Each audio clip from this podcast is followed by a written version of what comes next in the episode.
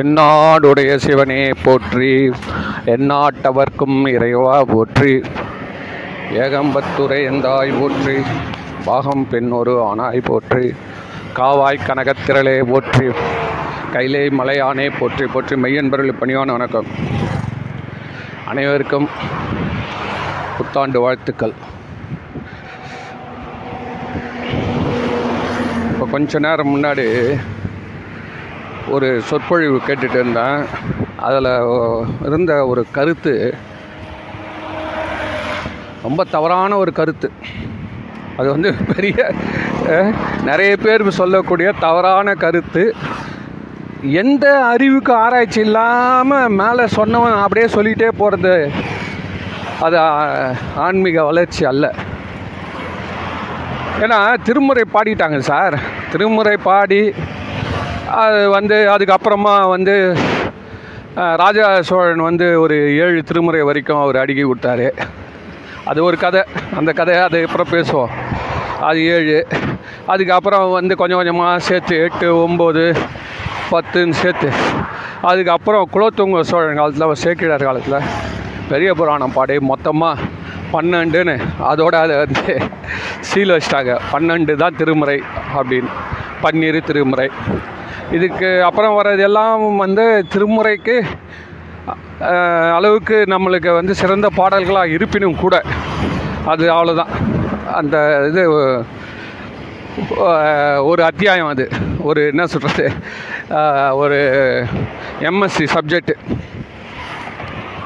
அதுக்கப்புறம் பிஹெச்டி பண்ணி நீங்கள் என்னென்ன பண்ணிக்கோங்க. ஆனால் இதுதான் சப்ஜெக்ட் சிலபஸ் வச்சிட்டாங்க. இது என்ன வேடிக்கை சார்? இது வந்து கிபி ஆயிரத்தில் நடக்குது வச்சுக்கோங்களேன்.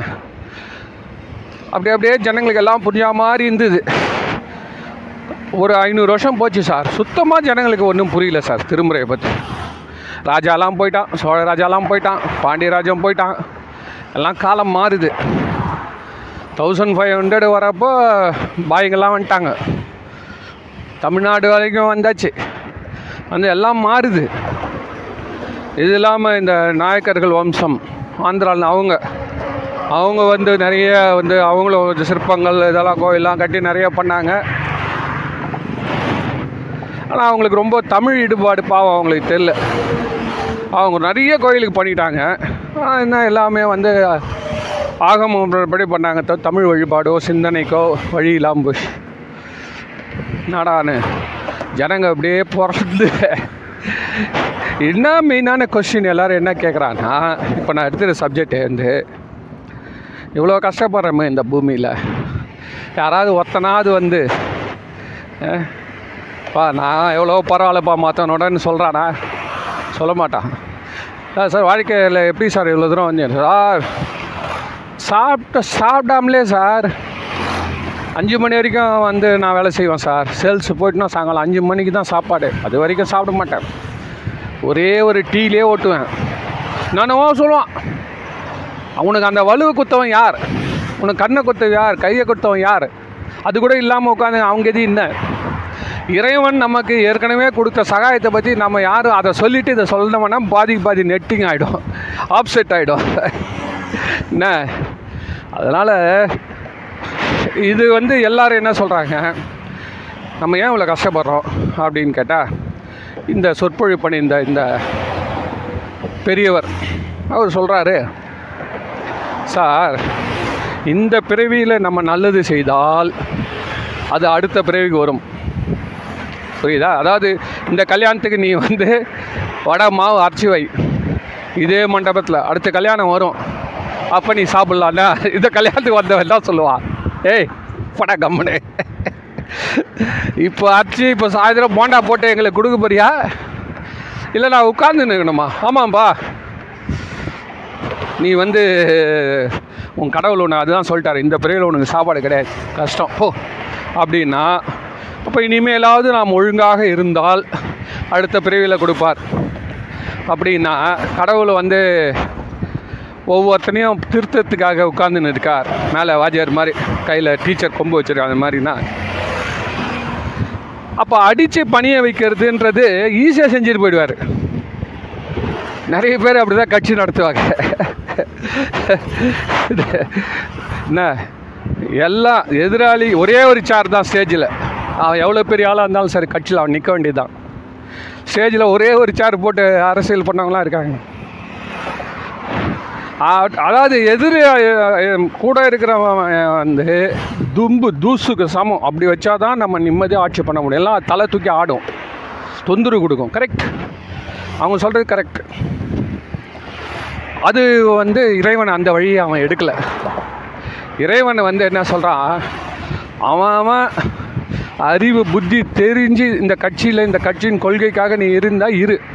இல்லை போகிறதுனா போ. அவ்வளோதான் உண்மையான டெமோக்ராட்டிக் நம்ம சொல்கிறோம்ல ஜனநாயக நாடுனா அது சிவபெருமான் தான். அவர் மாதிரி யாரும் ஜனநாயகம் யாருமே அதனால தான் அவர் ஒரே நேரம் இறங்கி திருத்ததுன்னா எவ்வளோ நேரம் ஆகும் சார் அவருக்கு? இறைவன் தண்டிக்கிறான் இறைவன் தண்டிக்கிறான்னுலாம் ஒரு ஒரு மதத்தில் சொல்கிறானே இறைவன் தண்டிச்சானா? அவனுக்கு திருத்தத்துக்கு இவ்வளோ டைம் ஆச்சுன்னா நம்ம நம்ம என்ன அவ்வளோ பெரிய ஆளா? ஒரு நிமிஷம் அதை ஃபீஸ் பிடிங்க போகிறதுக்கு இறைவன் தானே எல்லோரும் கரண்ட்டை குத்துனுக்குறான் ஒரு நிமிஷம் ஆகாதா? இந்த கம்ப்யூட்டர் தப்பு தப்பாக வேலை செஞ்சு ஆஃப் பண்ணி விட்ருவோம் திருப்பி ஆன் பண்ணிவிடுவோம் ஃபோனும் அப்படி தான் ஆச்சு? ஹேங் ஆயிடுச்சு. அப்படியா? அப்போ ரீஸ்டார்ட் பண்ணு. அதே தானே இறைவனுக்கு. ஒரு செகண்ட் ஆகிடாதா பண்ணுறதுக்கு சொல்லு. இதெல்லாம் வந்து அந்த ரூட்டில் வந்து இறைவனை வந்து செய்யலை. இந்த மாதிரி மகா மகாபாரதத்தில் இந்த இதில் கீதையில் சொல்கிற மாதிரி சைவ சமயம் வந்து அதை சொல்லவே சொல்லாது. இந்த மாதிரி வந்து உலகத்தில் தீமைகள் அதிகமாகும் போது நான் தோன்றுவேன். ஏய் நீ தோன்றப்பவே தீமையோட தானே தோன்றிருக்க. இல்லை பிறகுறப்பயே மஞ்சள் காமலோடு தான் குழந்தை பிறகுது இந்த காலத்தில் எல்லாம் அப்படி தானா என்னடானா அம்மா வந்து கொஞ்சம் ஓடி ஆடி வேலை செஞ்சிருந்தானா குழந்தை நல்லா பிறக்கும். பத்து குழந்தை பாஞ்சு குழந்தை அந்த காலத்தில் பெற்றான் இப்போ ஒன்றுக்கே வந்து அஞ்சு வாட்டி ஒருத்தர் சொல்கிறான் சார் அஞ்சு வாட்டி ட்ரை பண்ணோம் சார். குறைஞ்சது நான் வந்து இருபது லட்சம் செலவு பண்ணியிருக்கேன் சார். குழந்தையே கிடைக்கல சார் ஒருத்தர் சொல்கிறாரு மனைவி அதுலேயே ரொம்ப மனசு வேதனைப்பட்டு இருக்கிறாங்க சார். அஞ்சு வாட்டி பண்ணோம் சார். குழந்தை தங்கலை சார். இப்போ அந்த காலத்தில் அந்த இருபது லட்சம் இருந்தா அவன் இருபது குடும்பம் நடத்துவான் இல்லை இதெல்லாம் நம்ம வந்து எதனால் இப்போ இப்போ அப்போ இப்போ இருக்கிறவங்களா கெட்டவங்களா? அப்போ இருந்தவங்களா ரொம்ப நல்லவங்களான்னு. அப்படி இல்லை.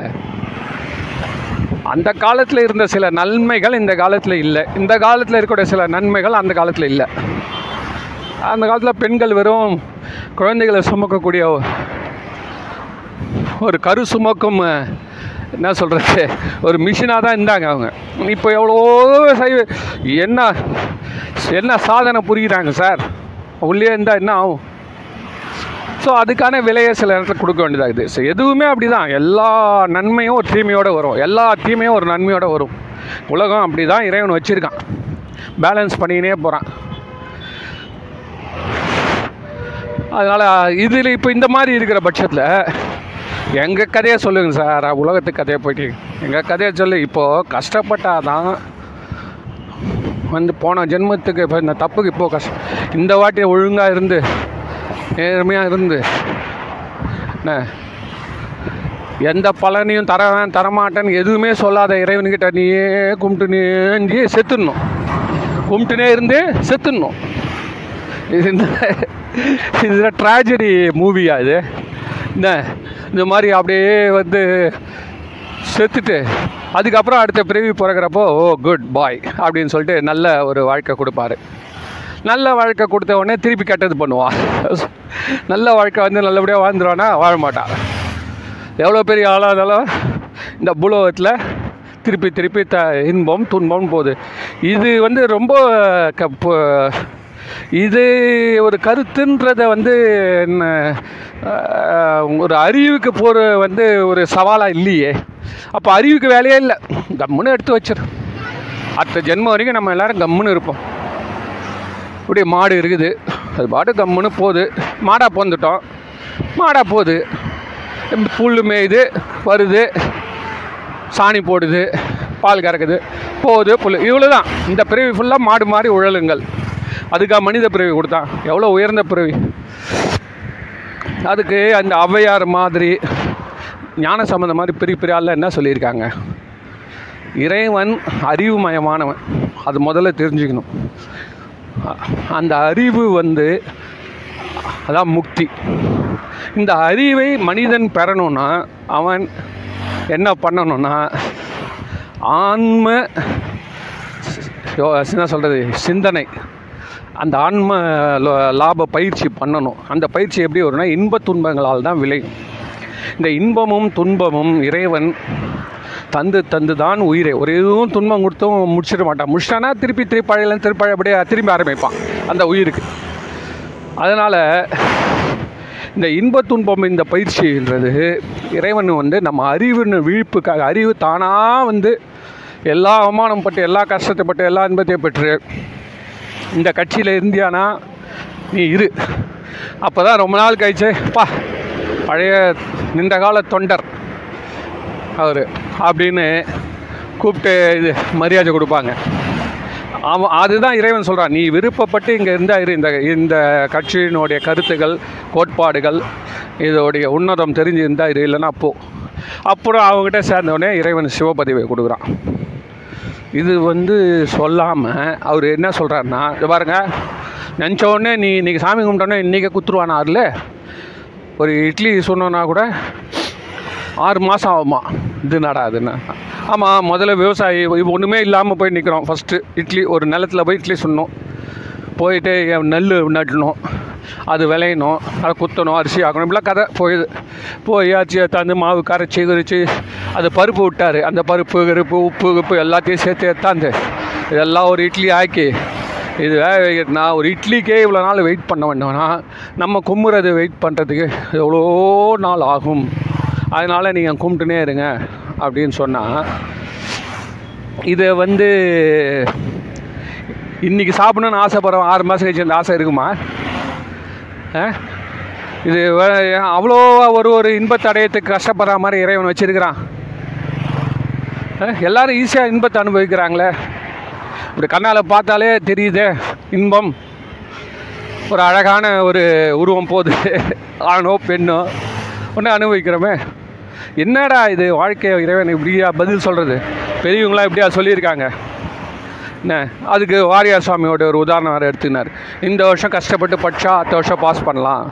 இதை இதெல்லாம் வந்து இந்த பெரிய இதை எந்த கான்டெஸ்ட்டில் என்ன சொன்னான்னு தெரியாமல் எடுத்து வினை கொள்கைக்கு இதை சொல்கிறது வினை கொள்கை அப்படின்றது எந்த வினை எப்போ பலன் கொடுக்கும் என்பது இறைவனுக்கு மட்டும்தான் தெரியும். நீ இப்போ பண்ணியானா? அதான் ஒருத்தர் அழகாக சொல்லுவார். நீ செய்யக்கூடிய வினையின் விதை அது கீரையா? அல்லது என்ன சொல்கிறது ஆலமரமான்றது இறைவனுக்கு தான் தெரியுமா? நமக்கு தெரியாது. நம்ம வினையை விதைச்சினே போவோமா? சில வி- விதைகள் நாற்பது நாளில் கீரை ஐம்பது நாளில் அது வலிச்சு வந்துடும் சிலது பத்து வருஷம் கூட ஆகும். சிலது இருபது வருஷம் ஆகும். அது நமக்கு தெரியாது நம்மளுடைய வினை. அதனால தான் ஒவ்வொரு விதையுமே வினையுமே கூட நம்ம எல்லாம் ஒரே மாதிரி செஞ்சால் கூட பலன் வேறு மாதிரி இருக்கும். சுந்தரமூர்த்தி நாயனார் பொய் சொன்னார் சார். சுந்தரமூர்த்தி நாயனார் பொய் சொல்கிறாரு அம்மா நான் திருவாரூர் போக போகிறேன் நான் அந்த அம்மா சொல்லுது ரெண்டாவது மனைவி சொல்லுது திருவொற்றூரில் இருக்குது. அது சொல்லுது நீ வந்து முதல் மனைவி இருக்கக்கூடிய இடம் திருவாரூர். நீ வந்து அவ்வளோ பக்கத்துக்கு தான் நீ போகிற அப்படி இல்லை இல்லை நாங்கள் இருக்கிற சாமி கும்பிட்ணும் உற்சவம் நடக்குது. நான் போயிட்டு வந்துடுவேன் அப்படின்னு. அந்தம்மா சொல்லுது உன்னெல்லாம் நம்ப முடியாது. ஆ. இந்த வீட்டில் கூட பொம்பளைங்க என்ன பண்ணுவாங்க ஏடிஎம் கார்டு வாங்கி வச்சுப்பாங்க போ போ எங்கனாலும் போ. ஏடிஎம் கார்டை வச்சுட்டு போகல அதை வேறு அதவா எல்லாம் பொழைச்சி ஒரே ஒரு சத்தியம் மட்டும் கொடுந்துச்சு என்னான்னு? இந்த திருவற்றியூர் மட்டும் தாண்ட மாட்டேன் எங்கன்னா போ. திருவற்றியூரில் எங்கனாலும் சுற்று திருவற்றியூரை தாண்டி போக மாட்டேன்னு சத்தியம் பண்ணால் தான் நான் கல்யாணம் பண்ணுவேன். அதனால சத்தியம் பண்ணி கொடுத்துட்டாரு. இப்போ தவிக்கிறாரு. ஆசை அறுபது நாள் போ- போயிடுச்சு. முதல் வழியை பார்க்கணும் ஆனால் அவர் மனசில் உண்மையிலே இருந்தது வந்து திருவாரூரில் வந்து தேரோட இது பார்க்கணுன்றது சொல்கிறாங்க ஏதோ ஒன்று மனிதன் வச்சுப்போமே மனிதனாக பிறந்துட்டாரு அதனால் அவர் போகிறாரு இந்த திருவாரூர் திருவற்றியூரை விட்டு காலை எடுத்து வெளியில் வைக்கிறார் சார். வெளியில் வச்ச உடனே க கண்ணு ரெண்டு கண்ணும் போயிடுது கீழே விழுந்துறாரு அதுதான் வந்து காலடி பேட்டை இன்னும் இருக்குது. உண்மையிலே சார் திருவொற்றியூருக்கு முன்னாடி இருக்கிற ஊர் பேர் சென்னையிலேருந்து போகிறீங்கிற காலடிப்பேட்டை. இதெல்லாம் எவ்வளோ வரலாறு பாருங்க. கால் எடுத்து வச்சதால உழுந்த பேட்டை அது. அவருக்கு வந்து பொய் சொன்னார். தான்னாரு உடனே வினை வந்துச்சு. அப்படிலாம் கணக்கு பார்த்தா நம்மளுக்கு கண்ணா கண்ணு புண்ணு எல்லாம் வந்திருக்கு. எவ்வளோ பொய் எவ்வளோ பொய் எவ்வளோ பொய். இப்போ கூட நான் ஒரு பொய் சொல்ல வேண்டியதாகி போச்சு. ஒரு முக்கியமான நண்பருக்கு புத்தாண்டு வாழ்த்து நேற்று அனுப்ப மறந்துட்டேன். மறந்துட்டேன்னா எஸ் இது வந்து எப்படியோ ஒமிட் ஆயிடுச்சு. எல்லாருக்கும் அனுப்பிச்சேன் பட் இவர் முக்கியமானவர் இவருக்கு ஒரு ஒரு ஒரு மாதமாக கான்டாக்டில் இல்லை. யார் யாருக்கு அனுப்பணும்னு பார்த்துனே வந்தேன் விட்டு போச்சு. இப்போ காலையில் ஏதாவது திடீர்னு தோணுச்சு ஆட்டா டாட்டா அவரை விட்டுட்டோமேன்னு சொல்லிட்டு உடனே அவருக்கு நான் மெசேஜ் போட்டேன். இந்த மாதிரி புத்தாண்டு வார்த்தைகள் ஐயா கொஞ்சம் தாமதமானதுக்கு வந்து வருந்துகிறேன். இந்த கைபேசி தான் இதுக்கு காரணம். நான் நினச்சேன் ஆனால் அது என்னவோ தப்பாகி போச்சுன்னு அப்படி ஒரு பொய். அவர் மனசு நோகக்கூடாதுன்னு. என்ன? அவ்வளோ முக்கியமான நண்பர். இப்போ எப்படி இருக்குது பாருங்கள் குடும்ப வாழ்க்கையில் நம்ம போய் சொல்ல சொன்னால் தான் நம்ம திருப்தியாகுது பா புத்திசாலி ஆகிட்டாடா அவன் அப்படி தாங்க அவ்வளோ அவ்வளோ. அப்படி டெக்னிக்கலாக அப்படி பேசினா தான் முடியும் அப்படின்னு. இல்லை. இப்போ நான் போய் சொல்லியதுக்கு இந்நேரம் இறைவன் எனக்கு தண்டனை கொடுத்துருக்கணும். கொடுக்குறாரா? கொடுக்க மாட்டார். ஆடு தம்பி ஆடுன்னு விட்டுவார் ஏன் அப்படின்னா உன்னுடைய வினைகளை நீ சேர்த்தினே வர இன்ப வினைகளும் துன்பம் அதாவது புண்ணியமும் பாவமும் நீ சேர்த்தினே வர. பொய் சொல்கிறது பாவம். என்ன? நல்ல இறைவனுடைய புகழை பாடுறது புண்ணியம். இது மாதிரி ரெண்டும் வந்துக்கினே இருக்கும் சார். ஒரு ஒரு பீரியட் வரைக்கும் ரெண்டும் ஒரு மனுஷனுக்கு அதிகமாகினே வந்து ஒரு பீரியடில் என்ன ஸ்பார்க் வந்துடும் ஏன்னா இப்படி தான் சொல்கிறா ஒரு குளிர்ந்த தண்ணீரில் ஒரு ஒயரை விட்டு இன்னொரு ஒயரை வெந்நீரில் வச்சு ரெண்டுத்தையும் நீ ஹீட் பண்ணினே போகிறப்ப என்ன ரெண்டுத்துக்கு இடையில் மின்சாரம் பாயுதுன்றான். நீங்கள் வந்து சயின்ஸில் எடுத்து படித்து பாருங்கள் இந்த தண்ணியிலையும் மின்சாரம் இல்லை அந்த தண்ணியில் மின்சாரம் இல்லை ரெண்டுத்துலேயும் கம்பி. இந்த கம்பி தனித்தனியாக இருக்கிற வரைக்கும் மின்சாரம் வராது. ஆனால் இந்த ரெண்டுத்தில் இருக்கிற அந்த அயான்ஸோடைய இந்த தண்ணியின் இயல்புனால் அயான்ஸ் வந்து பெருகுகின்றன. அயான்ஸ்னால் எலக்ட்ரான்ஸோடைய மூமெண்ட்ஸ். இந்த சைடு அதே மாதிரி. இது வந்து குளிர்ச்சினால் மைனஸ் உருவாகுது இது சூடுனால் ப்ளஸ் உருவாகுனா ரெண்டும் ஒன்று ஒன்றை கடத்துவது இழுப்பது தான் கரண்ட்டு நீங்கள் முதல்ல படித்து பார்த்துருப்போம் சயின்ஸில் இரண்டு பொருட்கள் ஆப்போசிட் ஃபோர்ஸஸ் ஒன்று ஒன்று இழுக்கும். அப்போ தான் ஏன் இனர்ஷியான்வான் அப்படியே ஆடாமல் நிற்கும் அது வரைக்கும் ஆடினே இருந்த மனசு அதுக்கப்புறம் ஆடாமல் நின்றுடும் ஞானிகள்லாம் அப்படியே ஆடாமல் சிரிச்சுனே இருப்போம். புன்னகையோடு இருப்பாங்க. நம்ம தான் இவ்வளோ பேச்சு பேசி இவ்வளோ ஆட்டம் ஆடின்னு இருக்கோம். என்னன்னு கேட்டால் அவனுக்கு செட் ஆயிடுச்சு. இந்த இதில் ஜப்பானில் இந்த சுமோன்னு நடத்துகிறான் சார். சுமோனா என்ன? வந்து நம்மளுக்கு டாட்டா சுமோ தான் தெரியும். சுமோன்னா பெரிய மல்யுத்தம்னா ஒவ்வொருத்தனும் நூற்றி ஐம்பது கிலோ நூற்றி எண்பது கிலோ இருப்பானுங்க சார். சதை அப்படியே தொங்கும். ஒரு கோணத்தை கட்டினா வந்து ரெண்டு பேர் ஒருத்தரும் சண்டையே மொத்தமாக ஒரு நிமிஷம் தான் நடக்கும். நான் இந்த ரவுண்ட் ஒன் ரவுண்ட் டூலாம் கிடையாது. நம்மளுடைய ரெஸ்லிங்லலாம் ரவுண்ட் ஒன் ரவுண்ட் டூலாம் இருக்குது இல்லை? அது கிடையாது. ஒரு நிமிஷத்தில் முடிஞ்சிடும் ரெண்டு யானை மோதுறா மாதிரி சார். அதில் வந்து நூற்றில் ஒரு சண்டையில் என்ன ஆகும்னு கேட்டிங்கன்னா இவனுடைய இடுப்பில் இருக்கிற அந்த கோவன கயிறை இவன் எதிராளி பிடிச்சிருவான். எதிராளி இது இவன் பிடிச்சிருவான் சார். ரெண்டு பேரும் பிடிச்சி அப்படியே நிற்பானுங்க சார். ஒரு முப்பது நாற்பது செகண்ட் வந்து அப்படியே நிற்பான் அப்போ எந்த அளவு ஃபோர்ஸ் அங்கே? எவனா நடுவில் மாட்டினா சட்னி தான் அவன். நம்மளுக்கு பார்க்குற உடம்பு என்னடா சும்மா நின்றுங்கிறானுங்க அப்படின்னு. ஒருத்தனை ஒருத்தனை ஒரு இன்ச்சு கூட விடாமல் அப்போ என்ன ஆகுதுன்னா ஈக்குவல் ஃபோர்ஸஸ் ஆப்போசிட்டில் ஆக்ட் பண்ணுறப்போ ஒரு புது விதமான அமைதி. அவன் தான் ஞானி ஆயிடுறான் சார். இதை தான் இறைவன் அந்த நேரத்தில் இறைவன் யாரை வச்சு வணங்குறானோ அவன் எல்லாம் ஞானி ஆயிடுறான். இதுதான் கதை. உங்களுக்கு துன்பம் வரும் பொழுது இறைவனை நினைப்பதால் இன்பம் வருகிறது. அந்த இன்பத்தை அதிகப்படுத்து துன்பத்தை அதிகப்படுத்துகிறப்போ அவன் வெளிலாரப்போ ஒரு ஞானியாக வரும் ஒரு துன்பத்துக்கு அப்புறம் நம்ம எல்லாருமே ஒரு ஞானியாக இருப்போம் ஒரு லெவலில் ஒரு கொஞ்ச நாளுக்கு. டெய்லி கோயிலுக்கு போவோம் வரும் அதுக்கப்புறம் கொஞ்சம் கொஞ்சமாக போதும் நம்மளுக்கு எல்லாம் தெரிஞ்சு போச்சு. போதும் போதும்னு விட்டுருவோம். இது வாழ்க்கையில் வரக்கூடிய மிகப்பெரிய ஒரு சந்தர்ப்பங்கள். அதுதான் இறைவன் வந்து இந்த வினைன்றது வினை பயன்றது எப்போ கொடுப்பான் எது கொடுப்பான்றது நமக்கு தெரியாது. நம்ம செய்யக்கூடியதெல்லாம் என்னன்னா தீவினையாக வருதா? நல்வனையை ஏற்றினே இரு நல்வனை ஏற்றினே இரு. நல்வினை வருதா? நல்வினையே திருப்பி ஏற்று ஏன்னா எப்போ தீவினை வரும்னு தெரியாது. அது அடிக்கிறப்போ உன் கையில் வந்து பெரிய கேடகம் மாதிரி இருக்கும் அது. எப்படி நம்ம மழை வரத்துக்கு முன்னாடி இந்த அணைகளெல்லாம் ஸ்ட்ராங் பண்ணிக்கிறோமோ அது மாதிரி நம்ம புண்ணியம் செய்து செய்து செய்து செய்து இந்த புண்ணியமான இந்த சிவ புண்ணியம் செய்யக்கூடிய அடியார்கள் கூட இருந்து இருந்து நம்ம எல்லாம் அப்படியே ரெடியாக இருக்கணும். சிவபெருமான் தான் நமக்கு காலையிலேருந்து அவர் மாலையிலேருந்து அவர் ராத்திரி இந்த புண்ணியம் நம்மளுக்கு புண்ணியம் இருக்குது பணம் நிறைய வந்துச்சு ஆரோக்கியம் இருக்குது பசங்க எல்லாம் வந்துச்சு. அப்போ மேலும் மேலும் பெருக்குவதை விட சிவ புண்ணியத்தை பெருக்கணும். தீமையில் போயிடக்கூடாது. இல்லைன்னா இந்த சரவண பவன் ஹோட்டல்கார மாதிரி தான் ஆகிடும் எல்லா புண்ணியம் வந்தது. ஒன்றத்தில் ஊந்துட்டான் மனுஷன். நல்ல பக்தன் தான். என்ன பிரயோஜனம் வாயை திறந்தா முருகா தானா? அதனால் தீமைக்கிட்ட போகாமல் இருக்கணும்னா நல்லவங்க நண்பர்கள் தொடர்பு வேணும். ஜோசிகாரன் தொடர்பு இருக்கக்கூடாது இந்த ஜோசியம் பார்த்தாலே நம்ம வந்து கிண்டி ரேஸ் போகிறது சமம். எந்த குதிரை ஜெயிக்க போகுதுன்னு அவன் ஒரு ஜோசியம் புக்கு வச்சுன்னு பார்த்துன்னு இருப்பான் சார். பா நான் கிண்டியில் பார்த்துருக்குறேன். காலையில் ஒம்போதரை மணிக்கு ஒவ்வொருத்தனும் அழகாக ஒரு படிக்க தெரிஞ்சவன் சார்.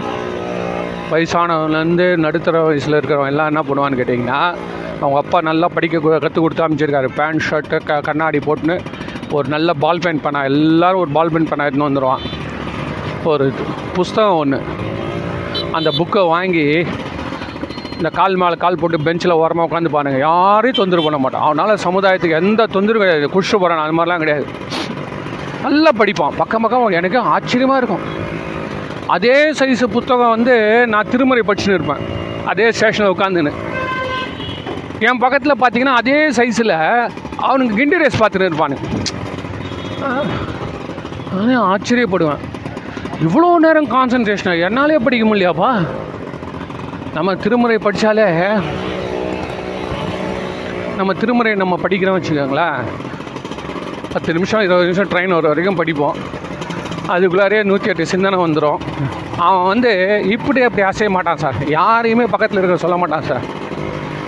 அப்படியே அந்த அது பக்கத்தில் ஏதோ நம்பர் எழுதுறான். ஒரு ரவுண்டு பண்ணுறான் அந்த குதிரை பக்கத்தில். நம்பர் எழுதுறான் சைலண்ட்டாக உட்காந்து எழுதினு இருப்பான் சார். போவான். ஒன்று ஜெயிப்பான் ஒம்பது தோப்பான். திருப்பி மறுநாள் அதே மாதிரி வந்துடும் அதே மாதிரி நான் கேட்குறேன் மொத்தமாக தோத்துட்டு எல்லாம் போயிட வேண்டியது தானே எப்படா டெய்லி வரீங்க? இதில் என்ன வேடிக்கைன்னா அந்த புஸ்தகம் விற்குது பாரு இவங்களுக்கு குதிரை ரேஸ்னு ஒரு புக்கு விற்கிறதுக்குனே ஒரு ப- இந்த லேடிஸ்லாம் வருவாங்க. அதுங்களாம் பாவமாக இருக்கும். அழகாக தலைவாரி பொட்டு வச்சு பூ வச்சு அதுங்க த கை நிறைய புஸ்தகத்தை தூக்கின்னு வந்து விற்று பத்து ரூபா சம்பாதிக்குது. அதை பார்த்தா கூட உனக்கு புத்தி வரலையாடா. ஏன் அப்படின்னா எப்படியாவது இந்த வரும் போட்டியில் இந்த குதிரை வீக்கு அந்த குதிரை ஸ்ட்ராங்கு அதனால் நம்ம குதிரை தான் ஜெயிக்க போகுதுன்னு அந்த வரப்போகிற காலத்தை கணிக்கிறான்ல அதே தான் ஜோசியம். நீங்கள் எல்லாம் கணிச்சிட்டிங்கன்னா அப்புறம் கடவுளுக்கு அங்கே என்ன வேலை இருக்குது எந்த வினை எப்போ வரும்ன்றது வந்து ஹண்ட்ரட் பர்சன்ட் ஜோசிக்கானுக்கே தெரியாது சார் பொதுவாக சொல்லலாம். ரேஸ் நடக்க போகுது குதிரை ஓடுது. இதெல்லாம் சொல்லுவான். ஆனால் எந்த குதிரை ஜெயிக்க போகுதுன்னு எப்படி தெரியும்? அது அந்த பத்து முதலாளிகளுக்கு தான் தெரியும். அந்த குதிரை ஓட்டுறான் அந்த பத்து முதலாளிகளுக்கு தெரியும். டாய் நீ நீ இன்னைக்கு இழுத்துறானுவான் முங்கி வச்சு மற்ற ஒன்பது பேர் இழுத்துருவான் ஒருத்த குதிரை ஓடுவான் ஒருத்த பேர் லாஸ் வீட்டுக்கு வந்துடுவானுங்க. இல்லைன்னு சொன்னால் அந்த ஒம்பது குதிரையுமே ஒரே முதலாளிக்கு இருக்கும். அவர் முடிவு பண்ணுவார். எந்த குதிரையில் எல்லாம் ரொம்ப கட்டிக்கிறானா டே குர்ரா நீ. இவ்வளோ விஷயம் தெரியும். இதோட ஷேர் மார்க்கெட் இன்னும் சூப்பர் ஒவ்வொருத்தன் சொல்கிறான் நீ எப்படி பணம் சம்பாதிக்கலான்றது நான் கிளாஸ் எடுக்கிறேன் வாங்க. இன்னைக்கு இருபது வருஷம் முன்னாடி இருந்த அந்த ஷேர் இன்றைக்கி உங்கள் கையில் இருந்தால் நீ அரை கோடி சம்பாதிச்சிருப்ப. எப்போது அப்போ நீ ஐம்பதாயிரத்துக்கு வாங்கி இருபது வருஷம் ஆயிருந்தா இன்றைக்கி ஐம்பது லட்சம். நீ ஏன் வாங்கல? நீ ஏன் வாங்கலை? கிளாஸ் நடத்தி சம்பாதிக்கிறதுக்கு தான் உயிரானே தடுத்து அவன் ஷேர் போட மாட்டேன்றான். அவனே கேட்பான் வா நான் கை பிடிச்சின்னு வா. நான் போகிறத நீயும் போடணும். நான் போகிறத நீயும் போடணும். இப்போ ரெண்டு பேருமே ஷேரில் அதே போடலாம்ல. என்னால் முடியாதுங்க. இது உனக்கு தான் இது. ஏன்னா ஏன்னு கேட்டிங்கன்னா உனக்கு தான் ஏன் வந்து ரகசியமாக சொல்கிறேன் இதை. இந்த மாதிரி டெக்னிக்லாம் எங்கேயுமே கிடைக்காது. யாருமே சொல்ல மாட்டாங்க. நீ அப்படின்னு கேட்டால் சார் எனக்கெல்லாம் அவ்வளோ வசதி இல்லை சார். இப்போ தான் சார் கொஞ்சம் கொஞ்சமாக மேலே வரேன். வசதி இல்லை சார். நீங்கள் அப்படி இல்லை சார். ரெண்டு பக்கம் உங்களுக்கு வருமானம் வருது. கொஞ்சம் அப்படி வச்சிங்கன்னா நாலு வருமானம் ஆகும். இதையே சொல்லுவான். அதே மாதிரி தான் இந்த ஜோசிக்கார கதெல்லாம் அதனால் இறைவன் நம்ம கொடுக்குற வினையை வந்து பற்றி நம்ம பேச்சே கிடையாது. நம்ம சைவத்தில் எப்படி தெரியுங்களா? இறைவன் கொடுக்குற ஏன் வருது ஏன் வருதுன்னு கேட்கவே மாட்டான். நீ என்ன பண்ணணும்னு பார். புயல் ஏன் வருது ஏன் வருதுன்னு அவனா இப்போ சென்னையில் அவனா கேட்குறான் நான் வாயா சீக்கிரம் வந்துட்டு போயான்றான். ஐயா ஐயா ஐயா உன் தொந்தரவு பெருசாக போச்சுன்றார. வடிவேலு ஜோக் கொடுக்குறா புயலை பார்த்து. வா வா வா சீக்கிரம் பேர் வச்சிட்டாங்களா அவனுக்கு? வா வந்து போ வந்தா முது காட்டை அடிச்சுட்டு போ ரெண்டு அடி அடிச்சுட்டு போ. ஓ உன் தொந்தரவு பெரும் தொந்தரவு வருஷா வருஷம் வர வேண்டியது தொந்தரவு. போய் அப்படி ஓரமாக உட்காரு. யார்? புயலை பார்த்து கேள்வி பண்ணுறான் அதுதான் நம்மளுடைய அடியார்களுடைய இயல்பு என்னென்னா துன்பம்ன்றது இறைவன் நமக்கு நம்மக்கிட்ட இருக்கக்கூடிய கசப்பு மருந்து எடுத்து நமக்கு ஊட்டுறான். கொஞ்சம் கொஞ்சமாக ஊட்டுறான். சில பேருக்கு நிறைய ஊட்டுறான். அது பிரச்சனை இல்லை. அது உள்ளே போன உடனே ஒரு சர்க்கரையை உள்ளே போட்டு டக்குன்னு மூடுறதுக்கு தான் திருமுறை வச்சுருக்கிறாங்க. புரியுதா? நம்ம வந்து துன்பத்தை புண்ணியத்தினால ஈடுகட்டணும். இந்த விளையாட்டுக்கு தான் இங்கே வந்திருக்கிறோம்.